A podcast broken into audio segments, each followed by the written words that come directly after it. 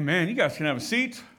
Stay right where you are in the book of Acts. We're going to just turn the page and start in Acts 2. you've heard a lot. So if you've been here, uh, if you've been coming over the last six months, eight months, nine months, you've heard this repeated. If you were not a part of this, I'll give you kind of the get you caught up part. So we spent a good three, four months, the end of last year, in a group, sitting outside, about 50 of us, meeting together each week, and then breaking up into our community groups on the opposite weeks. So every other week on Sunday, then opposite weeks in our community groups, working through the book of Acts, but not studying so much the book of Acts, but rather the church in Acts. Asking, okay, what happened when Jesus commissioned the church to be the church? Can we start that timer, please? When Jesus commissioned the church to be the church, what did it look like for those that were with Jesus that understood the vision for this community that he was creating called the church? What did they do? What did it look like? How did it change them? What did they value? And so we spent a lot of time together kind of studying that. And so if you were not a part of that, we're going to take a few things between now and Easter and just kind of lean into some major ideas. And so here is a starting point for today the early church, and we'll put this up. The local churches begun by Jesus' disciples had some very common themes that we need today. One theme is Christian community. So, one of the overarching themes in Acts was community. How they gathered together, what they did when they gathered together, and how critical or, or pivotal community was to them. And so, we're going to look at Acts 2, just kind of work through a chapter and see how it is that they valued this thing. And then, of course, measure ourselves against that. How do we do as it relates to something that they found so important? So, Acts 2, starting in verse 1. They were all together in one place. So, where does it start? So, where does Acts 2 start? So, we leave off in Acts 1, Jesus ascending back to heaven. We just heard that from Nicole. They gather together. They're kind of trying to figure out, okay, who's going to replace Judas? They do that. And then chapters two, chapter 2 starts off, they're all gathered together in one place. So Jesus leaves, and they begin to gather together more frequently. So again, here's another note all together. So in the absence of Jesus, his ascension, the disciples gather.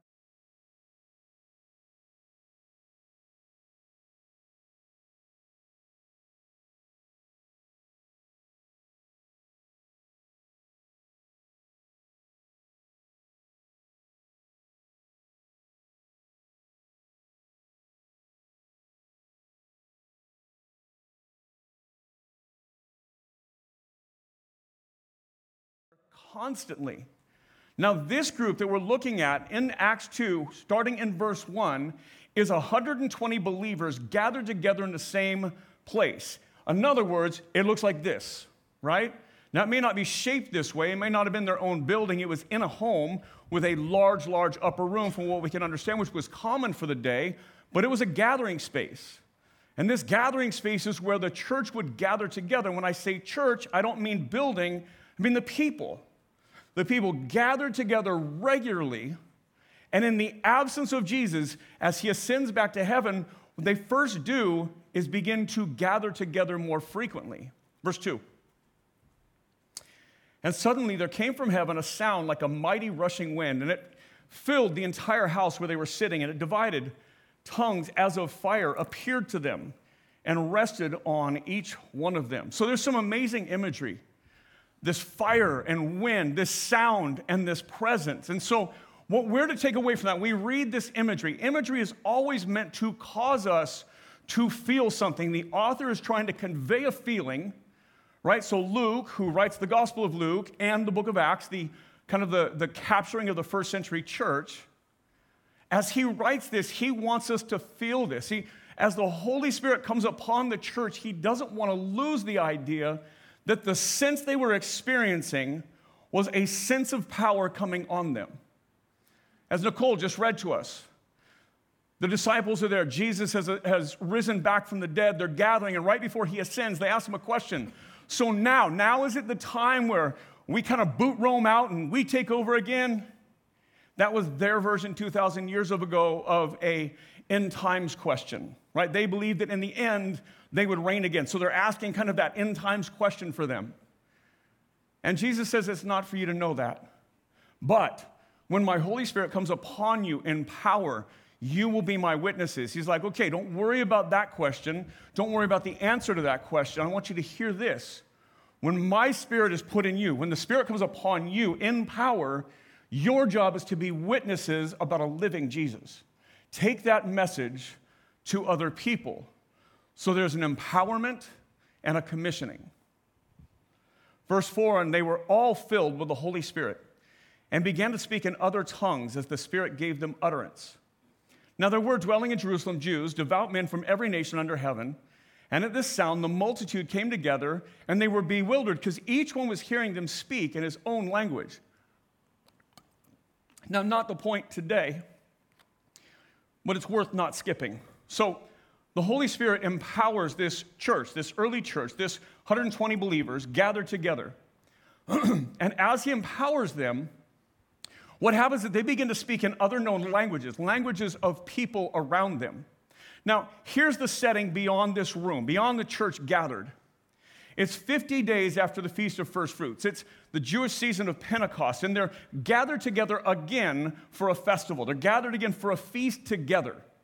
And so, this same crowd, roughly a month and a half earlier, is the same crowd on Palm Sunday who had shouted, Hosanna, Hosanna, as he praise him, in other words, who comes in the name of the Lord. And then just a handful of days later are shouting, Crucify Jesus, crucify him. So it's this same crowd. They were in town for Passover, and they're going through, they're back in town. So uh, very many of the same people in Jerusalem are gathered together, and they hear the people in this church speaking in their own languages. So Jewish people who live in different places, traveling back in for a gathering, like a big citywide feast. And so they're coming in from different places. Jewish by ethnicity and by religion, but speaking different languages. And they gather together, this church, this 120 people gathered in this room who were waiting on Jesus to fulfill what he had promised them, the empowering of the Holy Spirit. They, they get this, they receive this power of the Holy Spirit. Jesus begins to empower them, and they start to speak in other languages, languages known by the people in that area, which is what we'll see right here. So there's two things here. Everyone heard them speak in his own language. Not everyone heard people speaking in bunches of languages. Everyone, it says, and I'm quoting, heard them speak in his own language. So the point here I want you to take away everybody understood them. When we hear about the Holy Spirit empowering people, or when we hear about tongues in a modern day context, Maybe you've been to a church, maybe you've been to a place, and it kind of creates an image for you of what that looks like. I want you to disconnect from what you maybe have experienced and see what it says. Everyone understood them, everyone heard them speaking in their own language. Some of you were born other places, have a different first language. It would be like you hearing me in the language of your birth, but then so would somebody else, and so would somebody else all these different languages. That's what's going on here. And it couldn't be clearer. Everybody heard them speaking in their own language, everyone understood them. Verse 7 And they were amazed and astonished, saying, Are not all these who are speaking Galileans? And how is it that we hear, each of us, in his own native language? There it is repeated. Parthians and Medes and Elamites and residents of Mesopotamia down in Egypt, Judea, Cappadocia, Pontus, and Asia Phrygia and Pamphylia, Egypt, and parts of Libya belonging to Cyrene, and visitors from Rome, both Jews and proselytes, that means converts to Judaism. Jews by birth and converts to Judaism, Cretans and Arabs. We ha- hear them telling in our own tongues the mighty works of God. The Holy Spirit empowers this small church, small by our layer of thinking, right? We feel like a smaller church nationally. We're not necessarily small, we're kind of medium ish, but we're in Southern California, the land of the megachurch. So we feel small, right?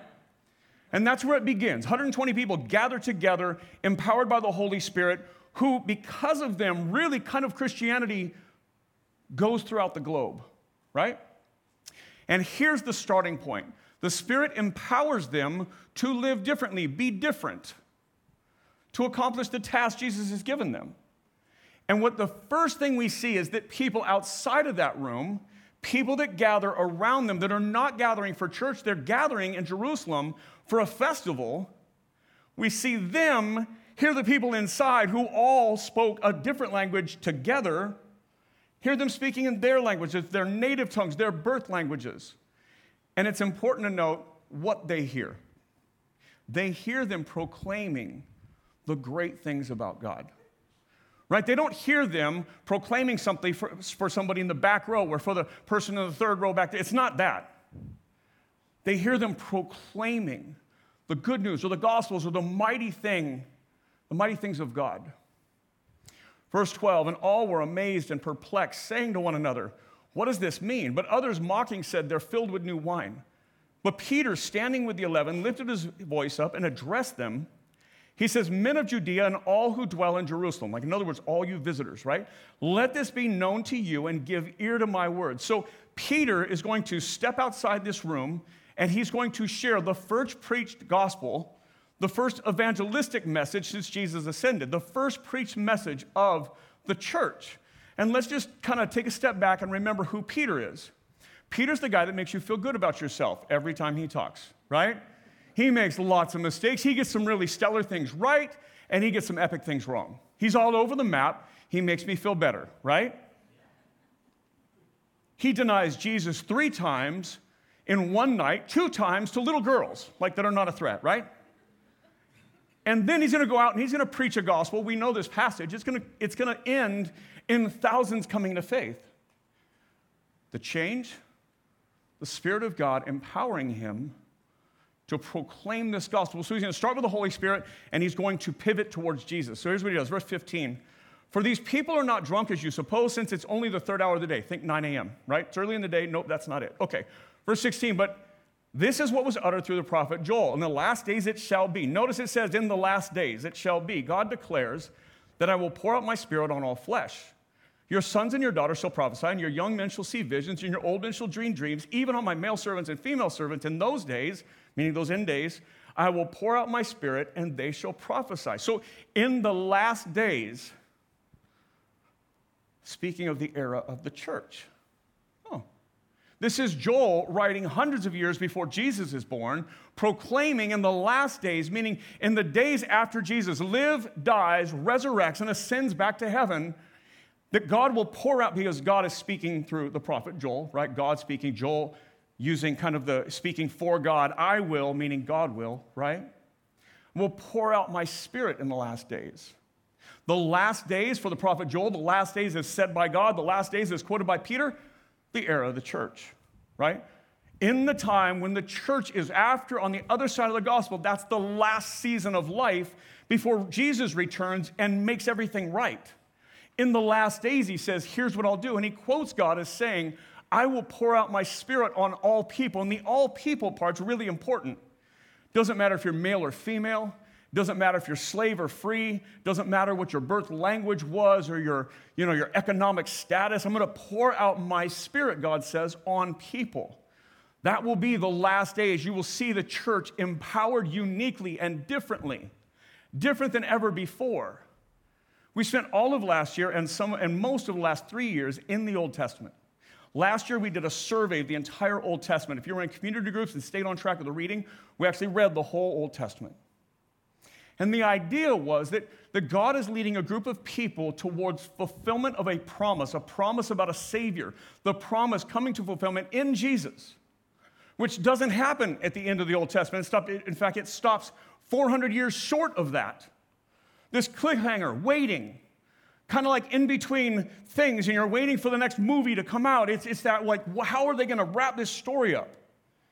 Except it's Savior, Jesus. Says, and when Jesus comes, he will create a people, and they will be empowered by my Spirit, says God.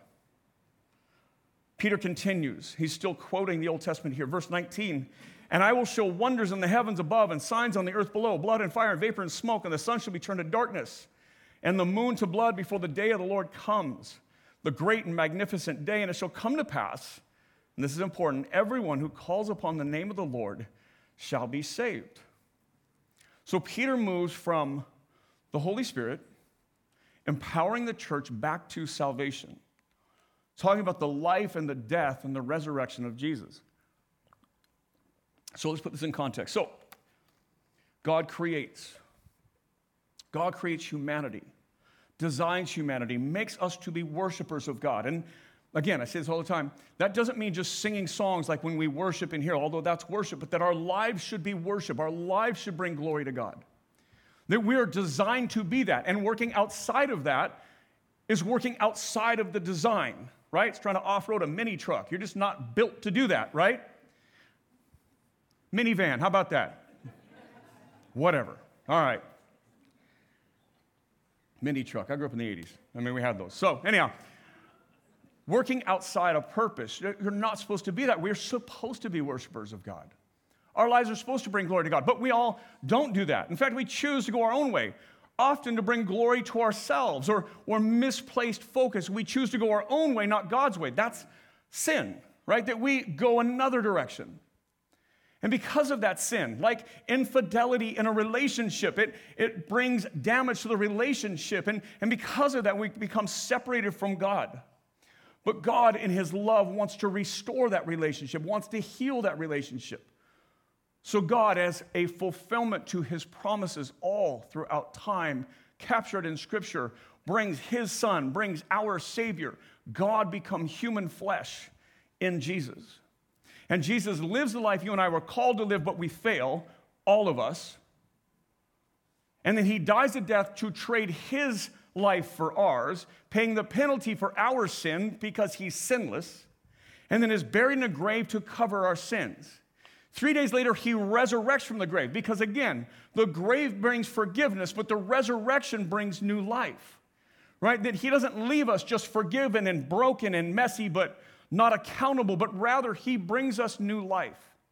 That in the resurrection, you are empowered to live differently. You don't have to be defined by your sin. Your weakest moments don't have to define you. Your worst moments don't have to define you, but rather, Christ, Christ's greatest victories can be what defines you. So the resurrection overcomes that as Jesus ascends back to heaven. He pours out his spirit on the church to empower us not just to be different and live differently, but to accomplish the mission of the church. One of the greatest things that happened 500 years ago in the Reformation was a shift to remind ourselves that our faith is for, for the glory of God alone.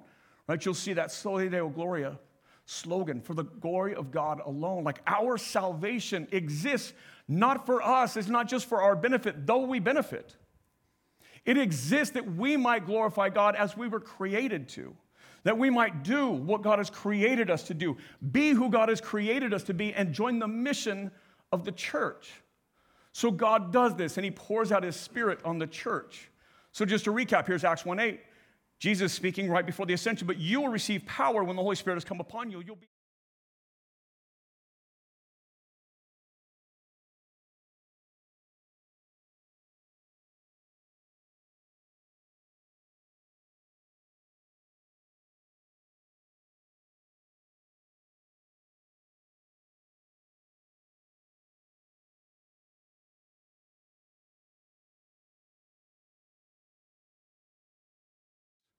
So here it is power and responsibility. As Jesus tells of the empowerment of the Holy Spirit,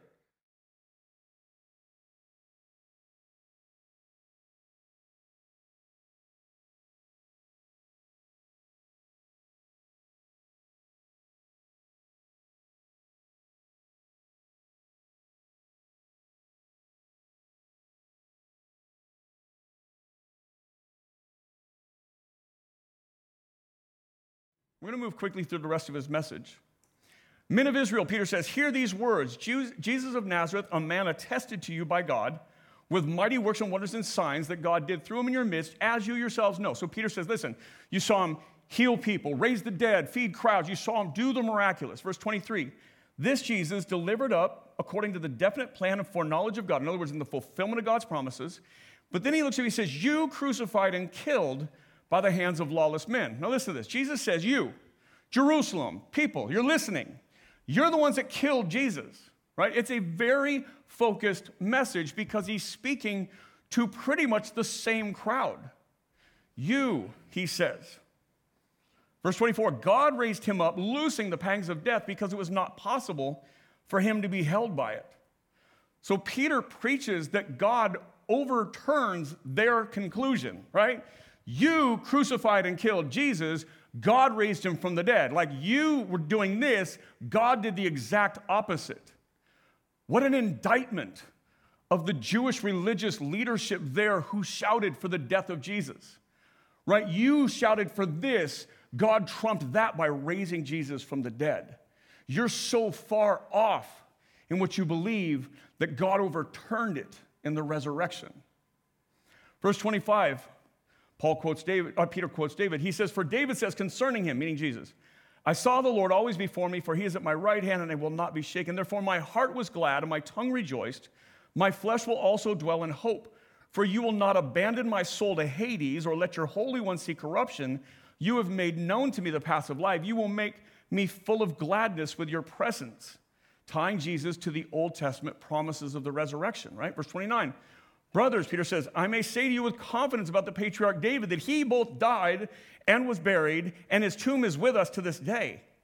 Being therefore a prophet, and knowing that God had sworn an oath to him that he would set one of his descendants on the throne, he foresaw and spoke about the resurrection of Christ, that he was not abandoned to Hades or to the dead, nor did his flesh see corruption.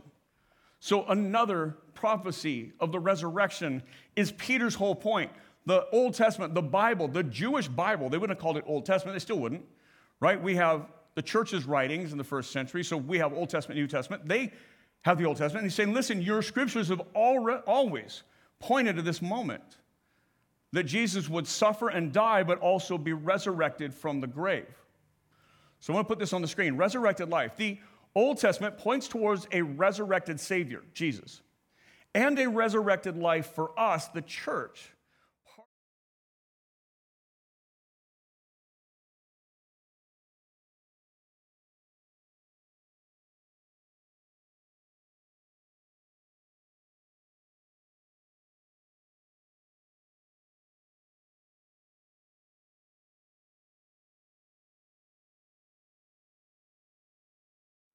That if he's going to empower us, we should be changed. If he's going to raise from the dead and give us new life, that implies we should be transformed. We should be new.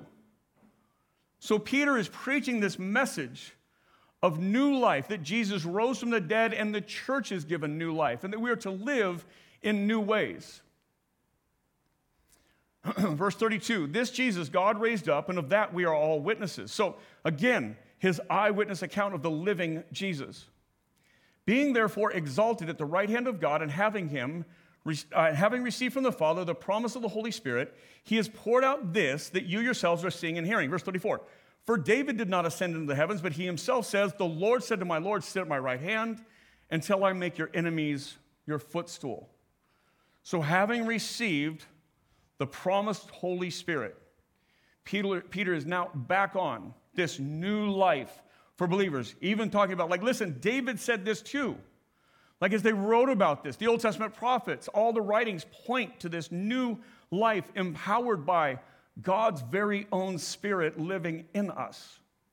Verse 36 Let all the house of Israel therefore know for certain that God has made him both Lord and Christ, this Jesus whom you crucified. Listen to that message for a minute.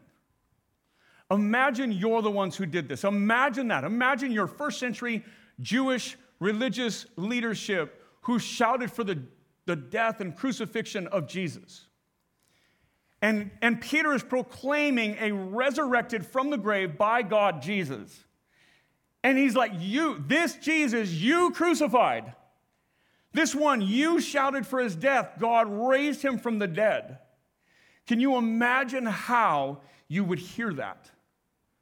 Can you imagine that? And you, our tendencies would be either fight that, defend ourselves, right? Or that would be deeply convicting.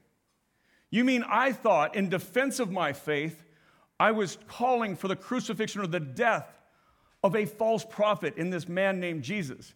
But I was wrong. Jesus, God raised him from the dead to show he's actually represents God. Can you imagine how focused, how pointed this message is? Let the house of Israel therefore know for certain that God has made him both Lord and Christ, this Jesus whom you crucified. So here's this moment. As Peter proclaims the gospel to this crowd, he is pointing to the things that they saw. He starts with what they're seeing now. They're, they're seeing an empowered church. But he's pointing to the things that they saw, the things that Jesus did while he was alive, to his death, the thing that they shouted for, they, they called for, the thing they wanted, and then his resurrection that so many, especially this 120 people in this church, all saw. Saying, listen, listen to what God has done. You chose wrong here, but you have another option here. As he had just said, everyone who calls on the name of the Lord will be saved. Right? That Jesus died and rose again, and that he calls us to live inside of that. That he calls us to be in him, that we can be covered by his death. We can live in his new life. That he is alive today, not just resurrected 2,000 years ago, but alive today. That's Peter's message. And he pours out his spirit on the church, on those who believe. Now, listen to the response. Verse 37 Now, when they heard this, they were cut to the heart and said to Peter and the rest of the apostles, Brothers, what shall we do? Peter, so you're saying we crucified the Messiah we've been waiting for? We called for his death. The very promise of thousands of years of God's promises fulfilled in a person, this long anticipated Messiah, that, that we called for his death, that we not only didn't listen to him, but we crucified and killed him. What do we do? Peter, what do we do? They're like, okay, we were wrong, clearly. What do we do? Verse 38, we use this verse a lot. Peter said to them, Repent and be baptized, every one of you, in the name of Jesus Christ for the forgiveness of your sins, and you will receive the gift of the Holy Spirit. Repent and be baptized. He says, Turn away from where you were headed, away from Jesus, turn towards Jesus. Turn away from your sin, turn towards God. Repent and be baptized. Now, baptism has significant meaning. Jews practiced baptism, but not on themselves. They would baptize outsiders, Gentiles, non Jewish people that wanted to convert to Judaism.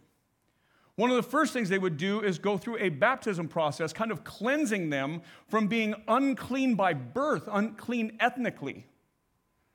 They would baptize them before they would walk through bringing them in. And so it was kind of an entrance into the community of Judaism.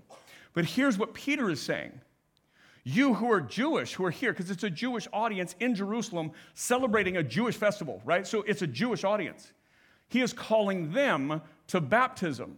They understand this. Baptism means entrance into a new community. They know what that means. It's inclusion into a community of faith. And Peter has said, You missed it so much. You need to be baptized into a new community, the church.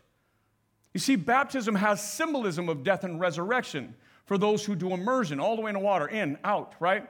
For others who do pouring or sprinkling, it has this imagery of cleansing.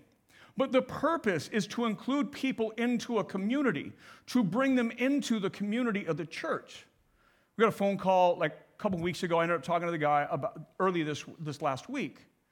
And he lives out of the area, and he wanted to have his son baptized here because he's got family in the area. And I said, Well, but you don't go here, right? It's like you don't go to church here. Like, where do you go to church? Well, we're still trying to find a home church. I go, well, here's the deal.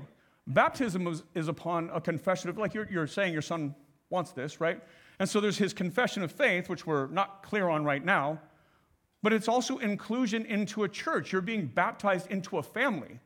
And he couldn't get that. And I know a lot of times we just, that sounds hard to understand, like, well, baptism, it's my confession of faith, but it's not. It's inclusion into a community.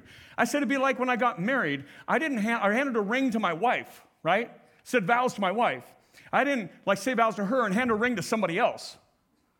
I know, crazy. I didn't have a better metaphor at the time, right? I said, so we wouldn't baptize you as you're not becoming a part of the church, right? Like you become a part of the church one of two ways. You kind of come to faith and get baptized here, or you maybe you're a Christian that moves from somewhere else over here, but you've already been baptized, so we don't baptize you a second time, right? It's because I get in an argument with Lisa, I don't have to get new rings, right? Which would be super expensive, right? So anyhow, but it's inclusion into a community. Like you're part, you're joining, you're saying, listen, I want to be a part of Generations Church. He's calling them to leave behind their understanding of Judaism and become a part of Christ.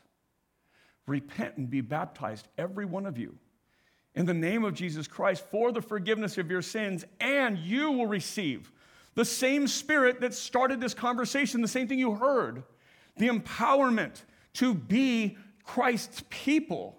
You will receive that. Yes, you're forgiven, but yes, you're also empowered. Like there's a promise that goes with baptism and you're baptized into a community. Now, don't miss that part.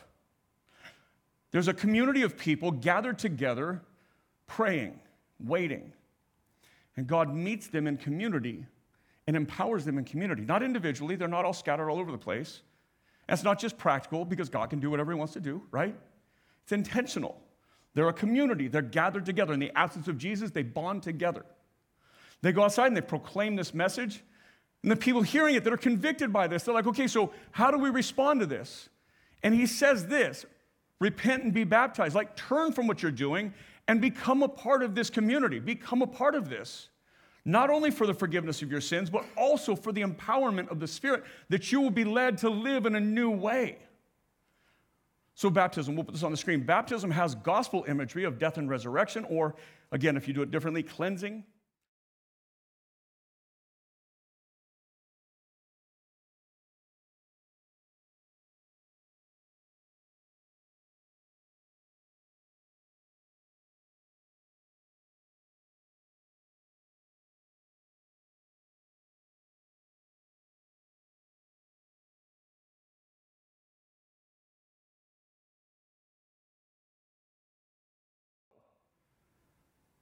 And maybe you feel like your sin is so great that you struggle with can Jesus forgive it?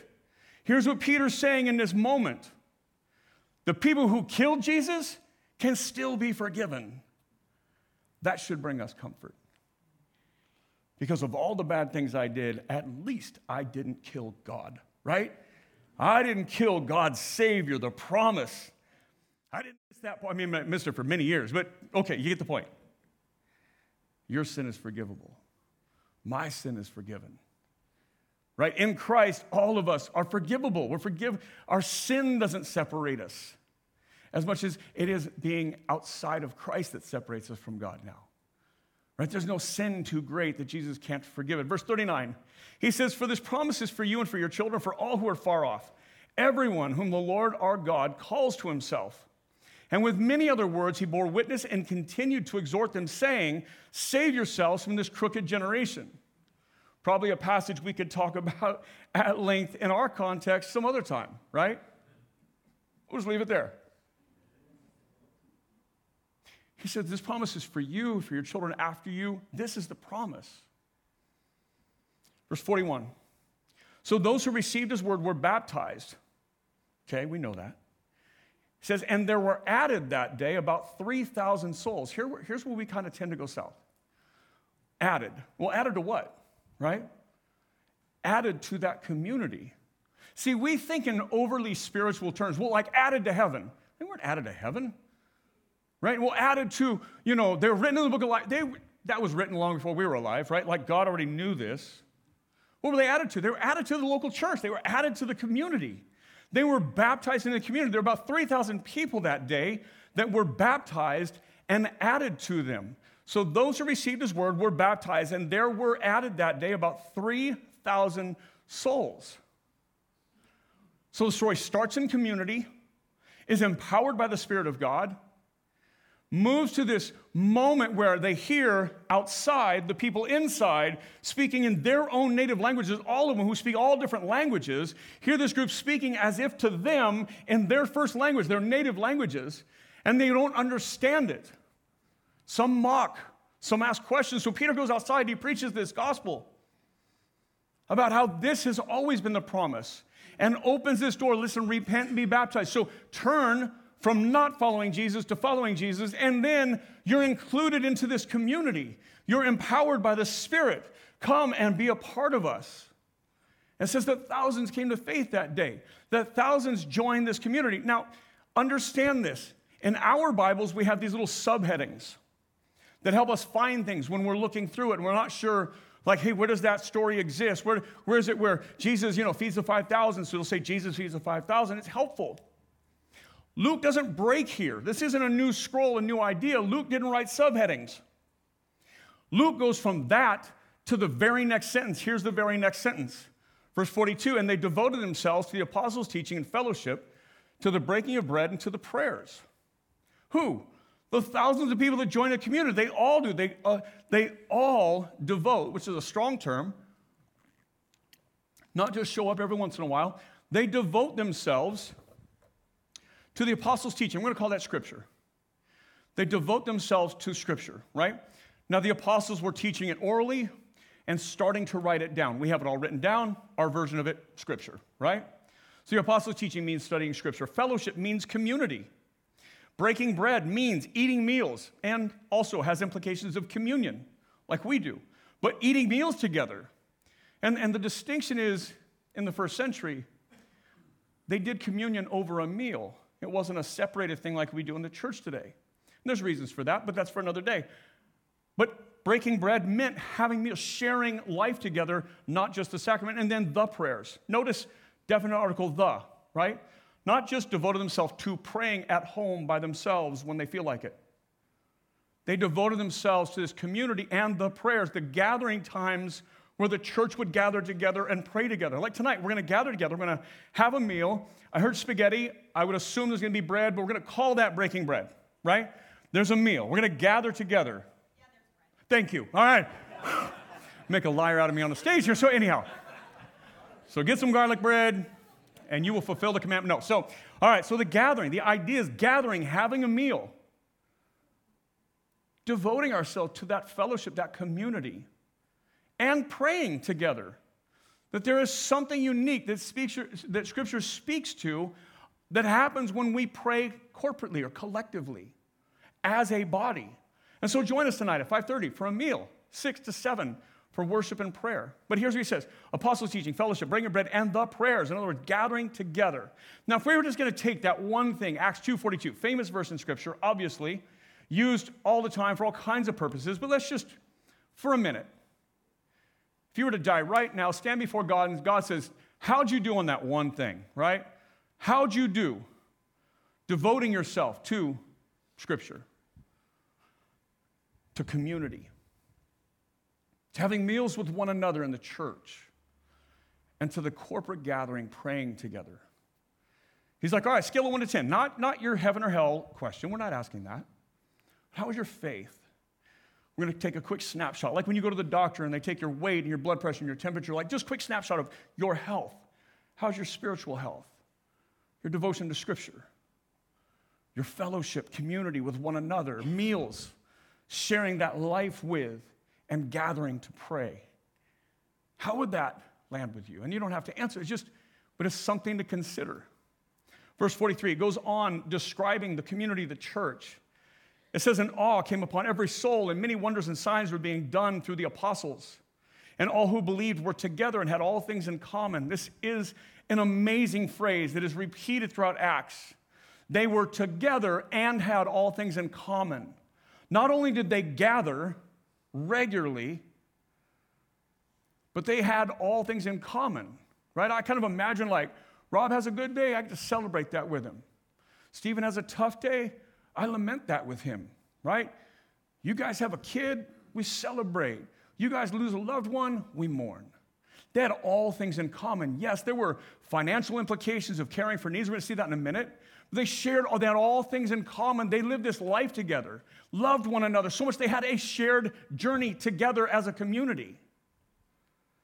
So we'll put this up together and all things in common. Those empowered by the Holy Spirit shared life.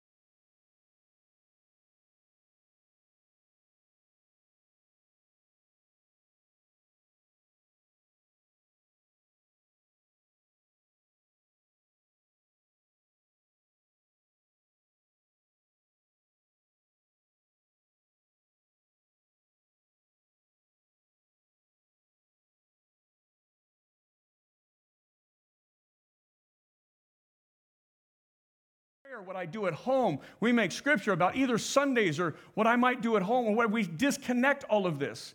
Every time we turn around, we see the church gathered and having things in common.